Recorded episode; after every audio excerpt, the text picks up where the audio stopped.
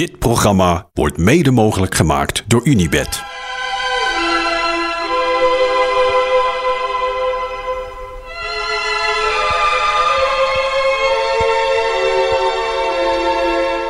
Passo Campo Lungo, Passo Valparola, Passo Giau, Passo Tre Croci.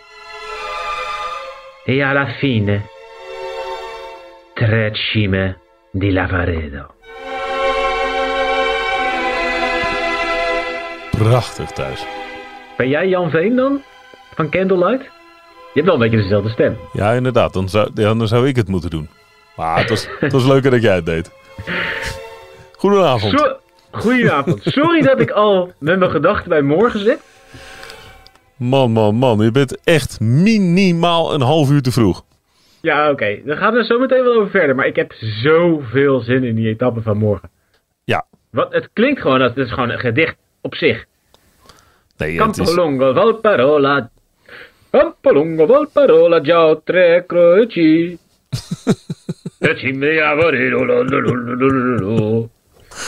Nou, dan maak je er nog een opera van ook. Ja. Maakt niet uit. Die naam alleen al. Oh, wat heerlijk. Daar heb ik veel zin in morgen. Heerlijk. Maar vandaag, verder. Ja, nee, als je wil gaan we lekker over morgen. Vind ik ook goed. Nee, we gaan straks wel over morgen. Is vandaag onbelangrijk in het zicht van morgen? Of is het wel het bespreken waard? Nee, zeker wel bespreken waard. Okay. Voorpret voor morgen. Oké, heel goed. Als ik het als opening mag samenvatten, deze dag. Dit was de dag van Roglic. Maar het zijn de dagen van Thomas. Mag je het zo zeggen? Ja, vind ik een goede samenvatting. Ja, Roglic heeft wel vandaag laten zien dat hij niet knock-out is. En dat hij echt nog meetelt in deze Giro. Dat hij bergop ook durft aan te vallen. Dan voelt hij zich dus wel zo goed dat hij denkt, nou weet je, ik kan misschien wel iets halen vandaag. Maar hij is niet zo goed dat hij Thomas uit het wiel kan rijden. Nee. Nou komen de tweede dagen aan waar het echt ieder voor zich gaat zijn. In de tijdrit sowieso, maar ik denk morgen ook. Komen we straks op. Maar sowieso psychologisch gezien is Roglic nog echt bezig met aanvallen in plaats van aanklampen. Ja. En dat is wel echt anders dan... 2 dagen geleden. Ja, die dinsdagrit. En je dacht het eigenlijk... Wat dacht jij toen hij de hele tijd achterin zat vandaag? Want daar is natuurlijk veel over gesproken.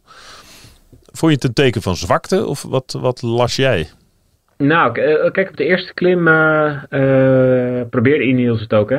Ja. Ze gingen gewoon testen of het was dat Roglic achterin zat omdat hij niet beter kon. Dus die hebben eventjes Arensman en De Plus op kop gezet om gas te geven. Gewoon alleen maar om te kijken... Gezondheid. Alleen maar om te kijken of die op los stond, toevallig. Nou, dat was niet het geval. Ik denk eerlijk gezegd dat het een tactische overweging is. Dat Roglic niet per se helemaal in de kop, zeg maar, van de groep wil fietsen. En waarom dan niet? Waarom zou je daarvoor kiezen? Omdat het... je kunt het is gewoon, volgens mij kun je het gewoon berekenen. En ik denk dat ze daar wel over hebben nagedacht. Dat je kunt, als zo'n groep is, ja, als je in tweede of derde, vierde positie zit, dan vang je meer wind dan als je in 10e, 15e positie zit. Dus wat hij eigenlijk doet, je ziet natuurlijk dat zo'n groep, die neemt eigenlijk de vorm aan van een, wat is het? Een soort speer. Oh, een speer. Ja, een peer of een speer. Ja, kan allebei. Een soort speer, weet je. Er zit er eentje, het is een scherpe punt. Er rijden een paar mannetjes 1 voor 1 in het begin. En daarna loopt het een beetje meer naar buiten. En dan krijg je een beetje meer bolvorming, inderdaad. En dat is wel, daar zit je wel net iets fijner. Vang je net iets minder wind dan als je meteen achter Dennis of Bouwman of weet ik veel wat gaat zitten. Ja, dus het is gewoon zuinigheid. Het is niet zozeer dat je slecht bent, het is gewoon slimmigheid. Ik denk dat dat er wel voor een groot deel mee te maken heeft, ja. Ik weet dat ze daar wel mee bezig zijn ook. Welke posities moet je zitten? En natuurlijk, ja, als je voorin rijdt, dan is het, komt het wat dominanter over. Weet je wel, ja, die hele ploeg vooraan. Dat je echt denkt, dat rijden er 6 of 7 van die gasten. Mijn god, dit is niks. Ontmoedigingsbeleid. Ja, maar ik denk dat Roglic die luxe niet heeft. Om even een beetje heel dominant te gaan lopen doen. En nog misschien even iets extra's te verspillen. Dus je ziet natuurlijk wel elke keer dat hij dan een mannetje erbij schuift. Kuss blijft gewoon de hele tijd erbij Roglic. Dus als ze moeten opschuiven, dan schuiven ze ook meteen op. En als die groep klein is, ja, dan hoef je niet per se onwijs te vechten voor je plekje. En kun je relatief makkelijk naar voren rijden. Dus ik denk dat dat soort dingen wel meespelen, eerlijk gezegd. En het is niet per se omdat hij nou heel slecht was op die lange eerste klim, dat hij daar achterin zat. Want toen het even hard ging, toen schoven ze ook meteen op. En toen zaten ze er meteen bij. Dus ik vond ook dat er, wat die Blythe allemaal zei in de uitzending, dat sloeg helemaal nergens op. Ja, de man achter op de motor tijdens de live-uitzending van Eurosport, die maakte zich nogal zorgen over de positionering. En die heeft daar, geloof ik, 6 keer iets over gezegd. Ja. Ja, precies, ja. En die ging zeggen dat Ineos op kop reed, dat Heek in de kop zat. Dus daar weet ik, die haalde er echt de meest rare dingen bij om dat te verklaren. Volgens mij is het gewoon echt dat Roglic gewoon zoveel mogelijk wil sparen. En dat hij dus zo fris mogelijk aan de voet van de laatste klim wil komen. En hij heeft gewoon niet veel. De marge die hij heeft is gewoon heel, heel klein. En daar word je zuinig van. En dan ga je goed voor jezelf zorgen. En dit is dus de manier. Ja, ik denk het eerlijk gezegd wel. Dat hij dan ervoor kiest om dan ietsje verder te zitten. Lekker achter die grote gasten van Ineos. Ja. Is ook niet zo vervelend, hè. Weet je wel. Om dan gewoon een beetje achter die grote gasten te zitten. Kijk, als hij... Vaak rijden renners voor hem als hij dan in die trein zou zitten. En je zet dus... Dennis rijdt op kop. En daarachter Bouwman en Kuss. En Omen. Omer rijdt misschien nog net iets eerder op kop. Maar ja, Bouwman en Kuss, dat zijn niet de grootste gasten. Nee. Je kan lekkerder zitten achter Arensman, De Plus en Thomas, eerlijk gezegd. Ja, dat is een beter windscherm. Ja. En ja, kijk, uiteindelijk gaat het heel hard bergop dat je aerodynamica een rol speelt. Ja. Deze gasten rijden zo hard bergop dat aerodynamica zeker een rol speelt.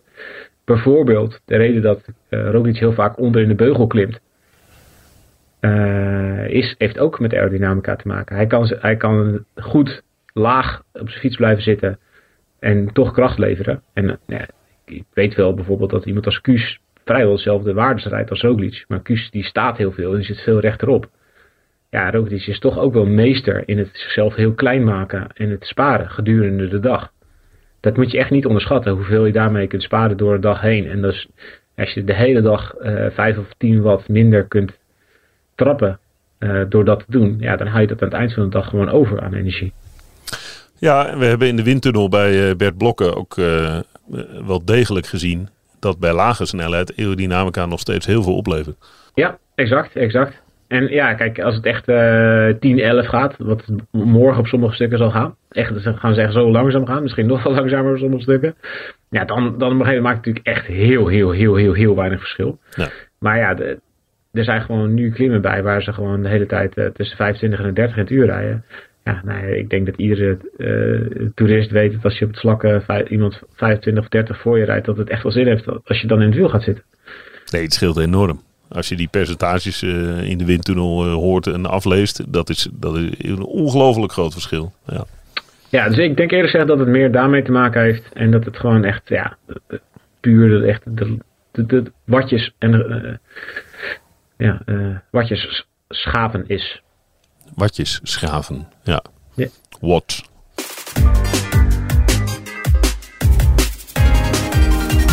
Kuss, om met Michiel Elijzen te spreken. Kuss had zijn befaamde Kussdag. Nou, ik vind dat 2 dagen geleden was hij ook wel in zo'n befaamde Kussdag. Ja. Want die gast rijdt zo makkelijk, jongen. Dit is natuurlijk echt... Kun je eens nagaan als je al die grote rondes van de laatste jaren op een rij zet waar hij deel heeft genomen. Heeft zoveel waarde voor die ploeg. En niet omdat hij zelf een klassement kan rijden, want ja, dat hebben ze een aantal jaar wel geprobeerd, toch? Ja, was wel elke keer. Ja, dan begon hij bijvoorbeeld als tweede of als derde, komt dan aan een grote ronde en dan proberen ze hem kort te halen. Maar ik denk dat hij daar gewoon niet geschikt voor is. Daarvoor verliest hij ook te veel in de tijdrit. Daarvoor is die denk ik niet goed genoeg in positioneren in de vlakkere ritten. Maar op dit soort dagen, en dat heeft hij natuurlijk gedaan, in de Vuelta heeft hij het gedaan, in de Tour heeft hij het gedaan. Hij heeft ook nog gewoon een rit gewonnen in de Tour, tussendoor, weet je wel. En in de Giro net zo goed. Ja, hij is echt in staat om het verschil te maken op de allerzwaarste dagen in grote rondes. En hij staat er bijna altijd als je hem nodig hebt op die dagen. Ja, bijna altijd. En enkele keer in de recente geschiedenis kan je ook nog wel herinneren dat hij er dan plotseling ook niet was. Het heeft ook iets heel wispelturigs. Ja. Maar dat lijkt er deze week niet echt in te zitten. Nou ja, ik denk dat ze gewoon tegen Kuss hebben gezegd: je hoeft er maar een paar dagen staan in deze Giro. Een paar dagen moet je aanstaan. En voor de rest vladder je er maar een beetje tussendoor. Maar die dagen dat hij er nu moet staan, dan staat hij er dus wel. Want zonder Kuss was er ook niet echt al. Had hij sowieso op Bondone had hij echt al veel meer verloren. En had hij vandaag ook niet kunnen terugwinnen, denk ik. Nee. Kuss maakt het verschil echt met Almeida. Hè? Ja, leg eens uit.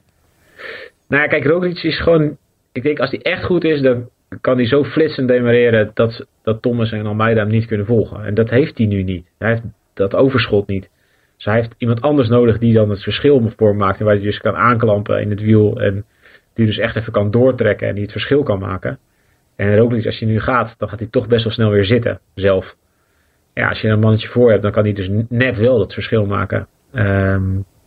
En dat is precies wat Kuss eigenlijk deed. Want Almeida, hoeveel scheelde het dat Almeida terugkwam? Ja, dat was echt armlengte. Ja, toch? Ja, hij had een jelletje uit de achterzak kunnen pakken, in theorie. Ja. Zo dichtbij was hij.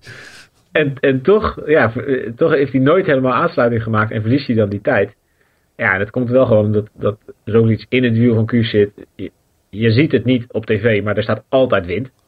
Dat voel je pas als je zelf daar rijdt. Of je nou tegen, of weet je, ja, tegenwind helemaal natuurlijk, maar je hebt rijwind. De wind staat, de ene moment staat hij een beetje van links, de andere moment een beetje van rechts. Ja, als je iemand voor je hebt die tempo maakt, is het ook met stukken met lagere snelheid, is het gewoon super fijn. Het helpt je. Dus ja, als Kuss net die versnelling heeft, waardoor Roglic net wel kan volgen en Almeida net niet, ja, dan maak je gewoon vandaag, levert Almeida die tijd in op Roglic, echt door Kuss. Die kooi was trouwens wel waar dat gebeurde allemaal. Die laatste paar kilometer, dat was echt de hel. Lekker klimmetje, hè? Ja. Heb je hem wel eens gefietst? Nee, ik niet dat ik kan herinneren. Niet. Nee, oké. Maar je gaat ook heel raar... Je rijdt eigenlijk op een grote weg. En dan ga je dat momentje rechtsaf. En daar wordt het heel smal. Nou, dan merk je natuurlijk met 4, 5, 6 renners achter elkaar... merk je daar niet zo heel veel van. En dan gaat het jankend steil omhoog... door een eind van dit dorpje... waar er heel veel mensen stonden... en het buitengewoon gezellig was... Nou ja, daar plofte alles uiteen. En dan kom je op de top. Dat is ook een dorpje. En dan krijg je zo'n hele technische, ook doodsteile afdaling. Zo, daar lag Vine, die lag... Het was maar goed dat hij de berg inreed. En niet dat hij daar de berg, zeg maar, dat hij de bocht miste de andere kant op. Met een ravijntje aan de andere kant. Exact, ja. Dan zat hij er zo over de vangrail gekieperd daar. Ja. Ja, ik vond het wel fascinerend. Wat een geweldig stuk... En je zag op tv eigenlijk niet zo goed wat het was. Dat is vaker zo natuurlijk. Maar waar Barguil eraf moest... Mm-hmm. Ik begreep dat volledig. Maakt niet uit. Ja. Ga er maar af. Het is oké. Ja, ik vind het is wel interessant dat de verhoudingen toch weer net even anders zijn dan 2 dagen geleden. Dat Roglic dus toch wel een tikje terug kan geven. In ieder geval aan Almeida. En kan laten zien aan Thomas dat hij dus... niet alleen maar aan het aanklampen is. Nee, Roglic wat dat betreft wel een goed signaal afgegeven. Maar toch vind ik die Thomas buitengewoon in control. Ja, hij gaat ik niet voor niks overnemen hè, met Roglic. Nee, op het laatste stuk om Almeida nog wat secondes aan zijn broek te smeren. Ja, als hij tegen de max aan zit... of als hij tegen zijn tax aan zit... dan gaat hij daar niet overnemen. Dat denkt hij, Roglic, rij je maar. En vindt goed. En nu ging hij echt overnemen om Almeida gewoon nog een paar extra seconden aan zijn broek te smeren. Dat is wel echt wel een goed teken dat Thomas er echt heel goed in zit. Die, ja, weet echt wel goed wat hij aan het doen is. Kent zo goed zijn lichaam en zijn limieten. Hij doet het een beetje zoals die Tour van 2018, hè? Sprokkelen. Ja.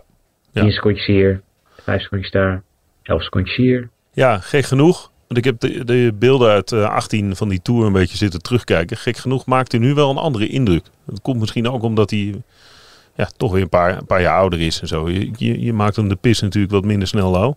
Hij is 37 geworden vandaag. Happy birthday. Ja. Maar dat is wel... toen hadden ze natuurlijk de hele tijd 2 kopman in die Tour bij Sky. Toen was Froome ook nog heel lang mede kopman. Die brak pas echt helemaal in de derde week van de Tour. Een beetje. Ja, een beetje. Maar meer was ook niet nodig natuurlijk. Maar Tom, daar was het sneakier of zo. Was hij minder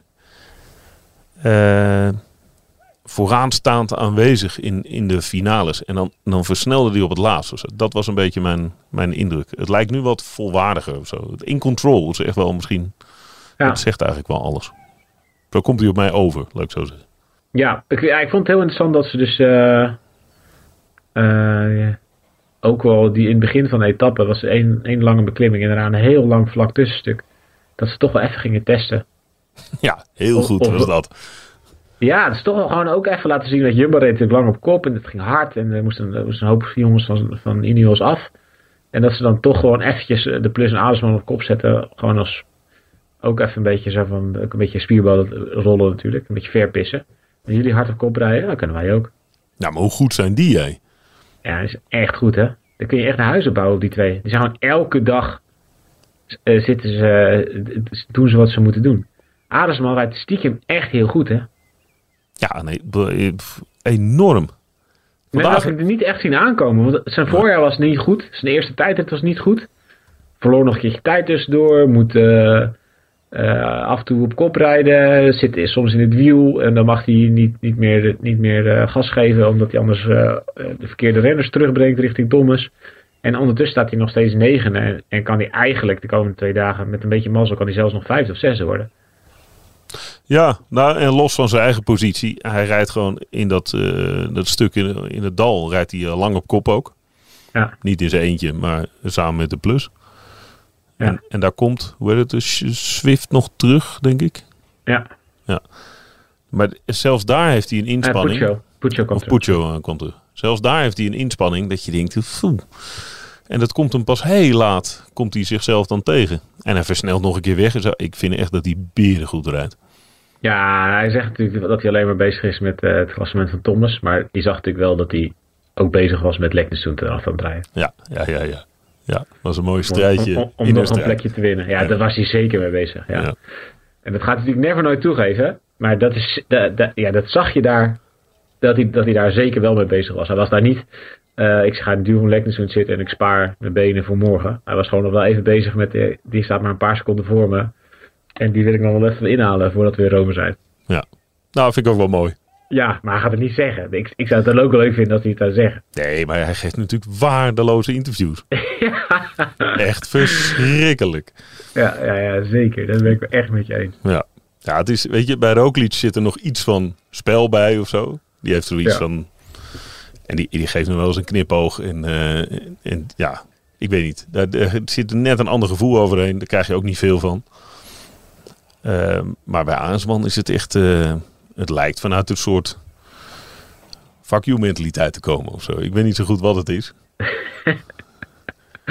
Ja, dat hij heel wantrouwig is, heel erg defensief is. In interviews, ja, dat is hij wel, ja. Hij is wel echt wel defensief. Dat is wel jammer.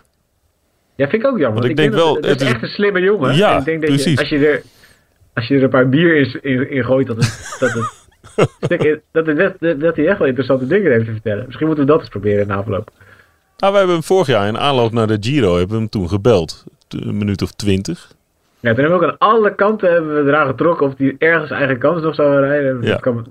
Hij weigerde er ergens op in te gaan. Toen. Ja, maar dat was nog wel, dat had nog iets van een volwaardig gesprek.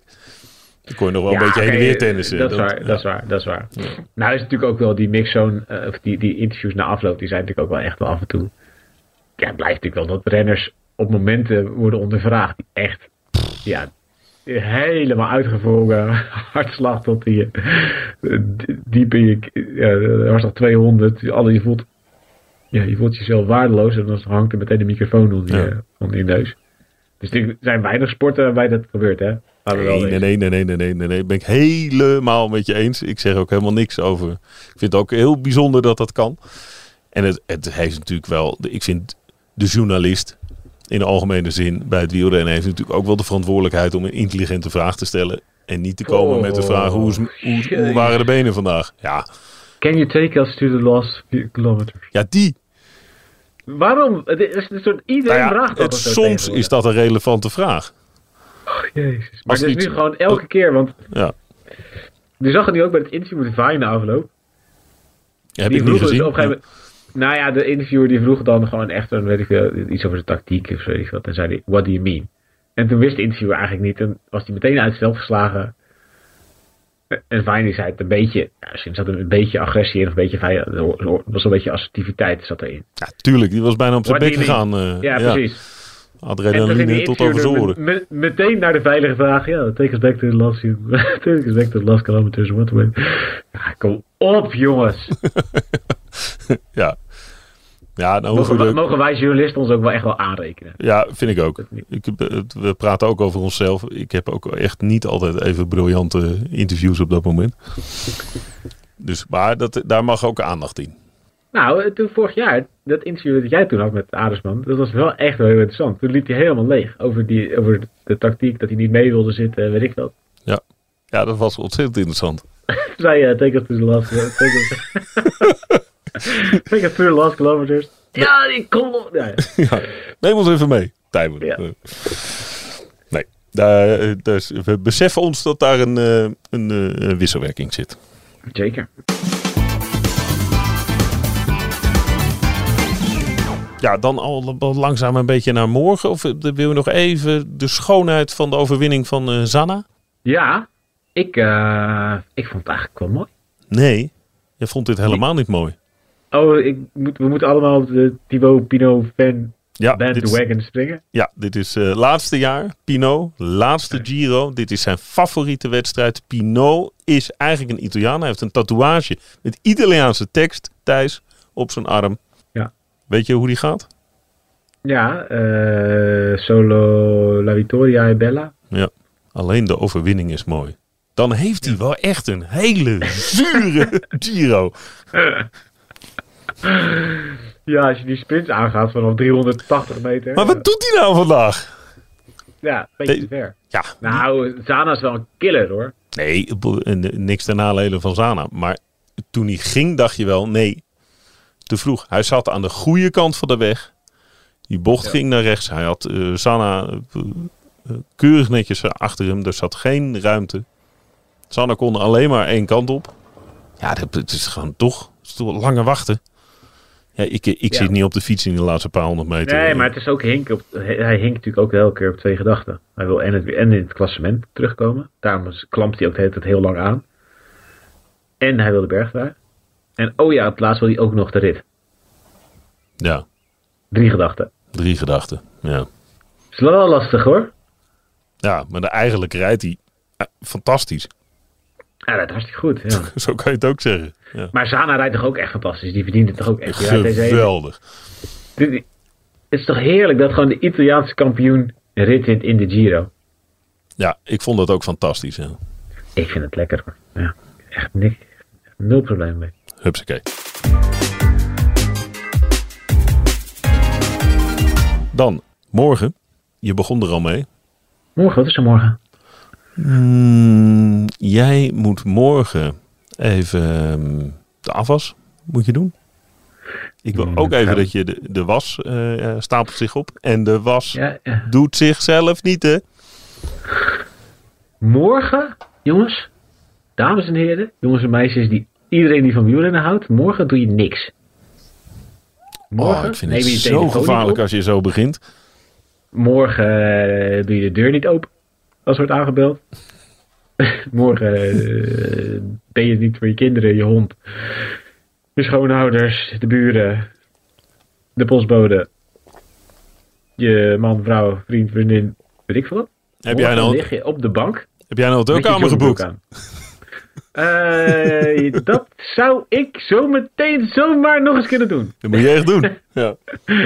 Breng me niet op ideeën. Ja. Nou, misschien wel. Nee, het wordt morgen feest.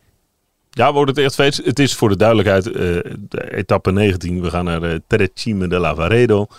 Prachtig. Het klinkt allemaal als een gedicht, maar het is gewoon een vreselijke etappe. Iets meer dan 180 kilometer. Als je moet fietsen is hij vreselijk, ja. Als je nou mag kijken in je joggingbroek op de bank, is hij echt heel fijn. Ja, maar dan gooi ik hem gelijk erin. Wat is het gevaar dat al die gasten naar elkaar gaan kijken en wachten tot op het allerlaatste moment? Ja, ze gaat natuurlijk niet op de eerste klim. Dat lijkt me vrij duidelijk. Oké. Dus ja, wat gaat er gebeuren? Je krijgt weer de goed klimmende vluchters gaan proberen in de eerste helft van de rit gaan proberen mee te zitten. Gaan proberen zoveel voorsprong te krijgen dat ze kunnen rijden voor de ritzege. Pinot tegen Healy voor de bergtrui. Nou goed, dat kun je eigenlijk best wel uittekenen wat er gebeurt. En de eerste beklimming is de Campolongo. Nou, die valt echt goed mee. Dat is een makkie. Daarna komt de Valparola. Die is 14 kilometer. Maar die is nog niet super steil. Er zit wel tegen het einde zit er wel een steiler stuk in. En die is na 112 kilometer afdaling. En dan begin je aan de Giau. En de Giau is... de top is op 40 kilometer. Maar ze beginnen dus met nog 50 kilometer te gaan. Dus mocht je niet de hele dag willen kijken of kunnen kijken... of nog andere dingen moeten doen. Schande. En niet de opbouw naar de climax willen meemaken, zorg dan in ieder geval dat je de laatste 50 kilometer kijkt. Want de Giau is zo zwaar en zo steil, daar gaat al het een en ander gebeuren. Ik weet niet, de klassemen zijn er zelf al gaan doen, maar ze gaan in ieder geval hun ploegen daar op kop zetten om de rest al onder druk te zetten. En daar wordt al de eerste contouren worden daar al duidelijk van wat er dan op de volgende 2 beklimmingen gebeurt. Vandaar krijg je dus de Passo, dus meteen afdaling. Daarna na de afdaling meteen weer omhoog. De Tre Croci op. Klein plateautje. En daarna naar Tre Cime di Lavaredo. En ja, die laatste stuk, dat is helemaal... De laatste 3 kilometer, dat is... Ja, een muurtje klimmen. Ja, dat is echt verschrikkelijk. Ja, boven de 2000 meter. Met al meer dan 5000 hoogtemeters in je benen. En dan nog even de laatste kilometers. 10,5, 14,6, 13,6 gemiddeld. Ja, daar gaan ze 1 voor 1 binnenkomen. Ja, dat wordt een slachting. Dat wordt een slachting, ja. Dus, ja, wat ga je krijgen? Dus, ja, dus het eerste deel dat je dus de renners voor de ritzegen, die zullen het eerste deel moeten maken dat ze weg zijn. Daar zullen natuurlijk jongens tussen willen zitten, zoals Armirai, Rubio, Van Wilder, Carthy, Parepentre, Buitrago, Heek, Borghiel. Je kunt ze... het zijn gewoon dezelfde als vandaag. Ja, maar je ziet vandaag ook op die klim. De rest, op een gegeven moment is het gewoon klaar. Ja, de G, die rijdt ook fantastisch. Die zal misschien wel weer mee willen zitten. Heb je trouwens die Canadese fan gezien? Die vind ik echt heel leuk. Ja. Er is 1 Canadese fan in de Giro. En die rent dus elke keer een stukje mee met G. En die geeft ondertussen een soort pep talk. Dat is echt een mooie pep talk. Ik ben meestal eigenlijk altijd tegen meerenners, maar deze gast is wel echt die moedigt hem echt aan op een manier dat je denkt echt, nou, daar heb je wat aan. Ja, ik vind wel dat we hier een heel gevaarlijk pad bewandelen. Echt, hè? Ja, door deze man aan te moedigen en te waarderen voor zijn poging. Okay, want het blijft gewoon een ordinaire meerenner met een vlag. Alleen heeft hij net iets intelligentere tekst. Ik geef je gelijk. Ik neem mijn woorden terug, dus knippen we eruit. Er is gewoon weer een halfgaderde debiel met een vlag. Nee, het is geen debiel, maar het is wel meerenner. Ja. Dan moet je je tekst compacter maken, blijf je stilstaan. Ja. Of je rent door het gras, achter het hek, het maakt me niet uit. Maar hij heeft een vlag in zijn handen. Als die gozer struikelt, heb je zomaar een gebroken heup. Lees Nibali, Alpe d'Huez. Dat jij maar hier over de les moet lezen. Klein dieptepuntje in deze podcast voor mij. Maar je hebt helemaal gelijk. Mag ook een keer. Overigens, de ploeg doet er ook omheen. De ploeg Israël heeft hem uitgenodigd. Oh ja. Want die vinden het ook een hele enthousiaste, leuke vent. En dat is het ook vast. Dat vind ik ook echt hartstikke leuk. Alleen dat element, dat moet hij dus niet doen. Nou, oké. Nou, I'm with you. Oké, nou, dus. Eerste deel krijg je al die gasten die nog de top 10 in willen. Ja. Er zit ook natuurlijk nog wel een gevaartje in voor Adelsman en voor De Plus om nog uit de top 10 te vallen als daar te veel gasten van bij zitten. Maar, ja, helemaal heel eerlijk zijn, ik denk ook wel dat het daarna zo hard gaat dat er heel veel van die gasten gaan terugfladderen. Ja. Ik ben heel benieuwd wat Kemna en Caruso gaan doen. Ik denk dat Dunbar al heel blij is dat hij vierde is. Maar Caruso, ja, die staat nu vijfde. Ik denk, die is al een keer tweede geweest in de Giro. Die moet gewoon 3 minuten dichtrijden op het podium. Dat is wel een renner die zeker in een afdaling nog wel een keer iets durft te riskeren en durft weg te rijden. Zeker als er renners van Bahrein in die groep daarvoor zitten. Ja, als ze iemand mee hebben. Maar dat is toch kansloze missie. De Caruso die tweede werd, dat was er echt wel aan. Andere Giro met een andere top van het klassement. Ja. En het is ook een andere Caruso, zo lijkt het. Ja, nee, eens. Ja, en zijn probleem is eigenlijk een beetje dat de drie kopmannen voor de nummer 1, 2, 3 uit het klassement hebben alle drie een supergoeie ploeg om zich heen. Ja. Dus echt wel iets kunnen goedmaken. Caruso is op een klim op dit moment toch niet heel veel beter dan Aasman en De Plus als die op kop gaan stampen. Nee, helemaal niet. Maar ja, moet hij dan wachten tot de laatste klim om er weer af te worden gereden? Nee, hij moet het zeker proberen. Er wordt alles leuker van. I'm with you, maar ja, ik vrees wel voor hem. Ja, dus ja, ik ben benieuwd wat dat soort gasten gaan doen. Het is ook wel het is eigenlijk de laatste dag dat je alles of niks kan spelen. Ja. Dus als je niet zo heel veel meer te verliezen hebt, ja, dan is dit wel de dag. Ja, let's go. Ja, let's go. En als je 11 tot 12 staat in het klassement. Ja. All in. All in, toch? Ja, vind ik ook. Ja, dat stimuleren wij graag. Ja. Nou ja, wat je wel krijgt en wat je vandaag ook wel de eerste contouren zeg maar hoorde in de interviews na afloop is hoe gaan die drie ploegen het aanpakken en die drie kopmannen. Ik vond het interview met Vine na afloop, net al even aangehaald, wel interessant. Die zei, ja, morgen is een totaal andere dag. Met veel meer kj's in de legs. Dus veel meer kilojoule in de benen voordat ze beginnen aan de laatste beklimming. En dat hebben ze natuurlijk vorige keer in die rit naar de Monte Bondone. Dat was namelijk ook zo'n extreme dag met heel veel hoogtemeters. Heel veel energie al verbruikt voor de laatste klim. Ja, en een relatief korte afstand. Net als de dag van morgen. Ja, en toen was Almeida heel erg goed. Dus ik denk dat ze zich daar dus wel echt aan vasthouden. Dus dat ze dat al echt al besproken hebben, ook intern. Oké, we hebben gezien dat Almeida dus goed is als er heel, heel lang en hard gekoerst is. Dus ik denk dat dat er wel in zit dat UAE dat weer wil gaan doen. Dus dat ze het tempo niet snel zullen laten zakken. Dat je als Ineos of Jumbo dat wel wil. En die laat het tempo echt zakken, dan gaat UAE overnemen. Ja, dan rijdt Formelo zich helemaal het licht uit de ogen. Dat denk ik wel. Ja, en McNuddy. Ja. En Vine zal dan zo lang mogelijk bij Almeida moeten blijven waarschijnlijk. Net als Kuss bij Roglic. En ik ben wel benieuwd ook wat Ineos doet. Ja, of die dan gaat gaan wachten op de aanval van Jumbo en van UAE. Of dat ze zelf initiatief gaan nemen en er zelf voor gaan zorgen dat het dus ook een langere inspanning wordt. Ja, ik denk nog steeds, hoe korter ze de inspanning maken, hoe beter Roglic uitkomt. Ja, dat is morgen bijna niet te doen. Het is zo zwaar. Nee, deze is niet te nuanceren. Het is gewoon, het is too much.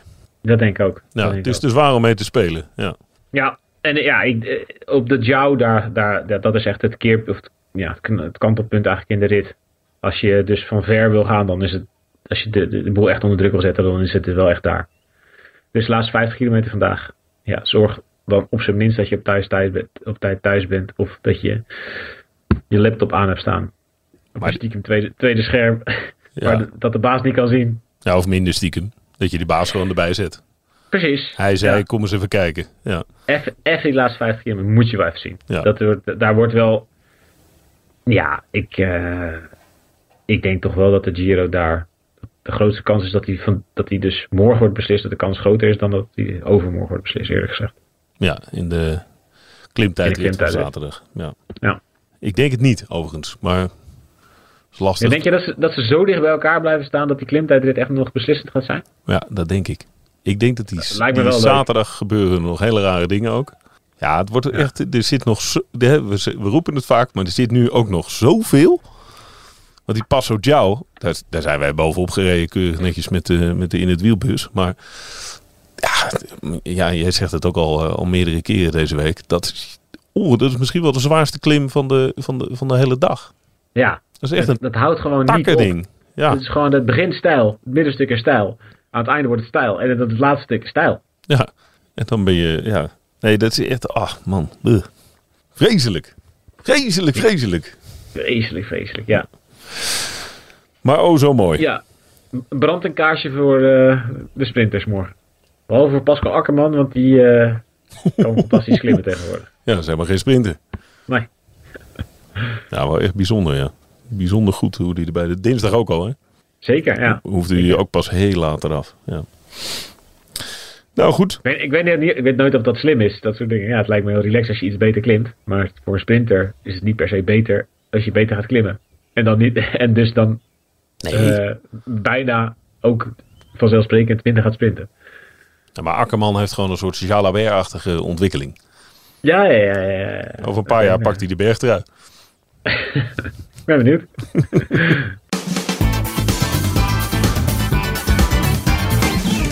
Nog even één snor.